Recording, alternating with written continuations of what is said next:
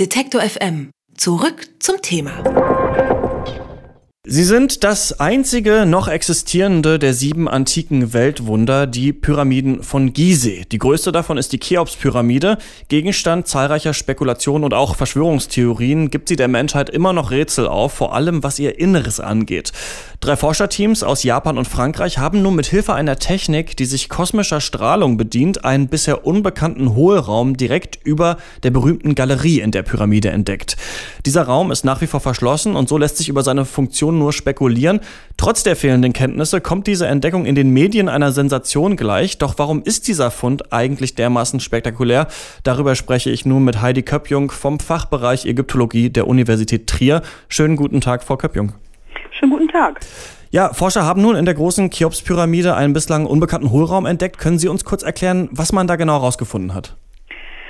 Ja, Hohlraum. Es ist noch nicht sicher, ob das ein äh, richtiger Raum ist, eine Kammer. Feststellbar ist erstmal, dass dort die Dichte geringer ist. Und jetzt ist die Frage, was kann es sein? Wie ist es zu interpretieren? Erstmal ist es natürlich überhaupt eine Sensation, dass man mit diesen neuen Medien überhaupt etwas herausfinden konnte. Das Problem ist ja immer, wie schaue ich in Stein? Und das Problem scheint doch nun in gewisser Hinsicht gelöst zu sein. Wurde denn da explizit nach neuen Hohlräumen gesucht? Ja. Also war es klar, dass es sowas geben würde? Es wurde seit langem vermutet und es wurde natürlich auch immer wieder gehofft. Das Problem war ja, dass die Cheops-Pyramide quasi komplett leer war. Alles, was sich dort befindet, ist der Sarkophag, der fest installiert ist. Es gibt keine Reliefs, innerhalb der Pyramide. Es gibt auch keine Reliefs innerhalb des Pyramidentempels, sodass man sich etwas mehr Informationen gewünscht hätte. Und ist es dann nicht wahrscheinlich, dass es auch nichts in diesem Raum einfach gibt? Das kann gut sein, genau. Also den Spekulationen ist jetzt Tür und Tor geöffnet. Ob es überhaupt richtige Räume sind, ist die Frage. Es kann sich auch um Entlastungskammern handeln.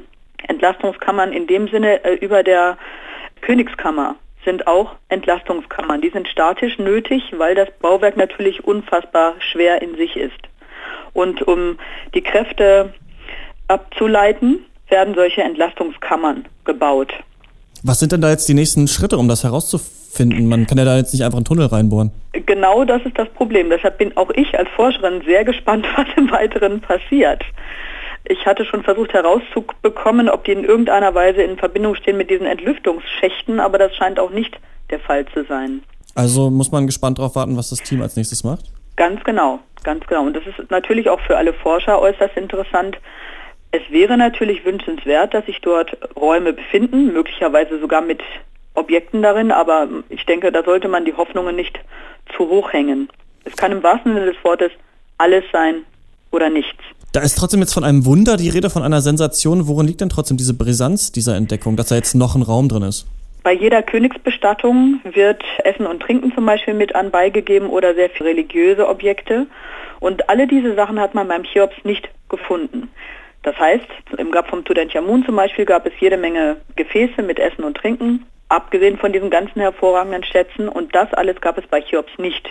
Deshalb wünscht man sich das natürlich in gewisser Weise, aber ob die nun tatsächlich in solch einem Raum vorhanden sind, das ist einfach die ganz große Frage. Da müssen wir wirklich warten, was die weiteren Forschungen ergeben. Bei der Hetta Peres, da wurde ein äh, ganzes Reiseensemble gefunden. Ihre, ihr Zelt, äh, ein Sessel, ein Stuhl, ein äh, Bett, ihre Sänfte. Also alle diese ganzen Sachen hat man von Cheops nicht. Meiner Meinung nach ist, dass es sich eher um äh, eine Entlastungskammer handelt. Aber das ist reine Spekulation. Tatsächlich kann man wirklich noch überhaupt nichts sagen. Aber es, es ist natürlich eine Sensation, wenn dieser Raum oder dieser Hohlraum dort wirklich existiert. Es wirft ja auch ein ganz neues Licht auf die Bauweise der Pyramide. Sollte es sich wirklich um eine Entlastungskammer handeln? Inwiefern? Das statische Wissen zu dieser Zeit war offensichtlich schon sehr, sehr hoch. Und wenn wir nun noch eine weitere Entlastungskammer haben, kann man also den altägyptischen Ingenieuren noch einmal mehr ein großes Lob aussprechen.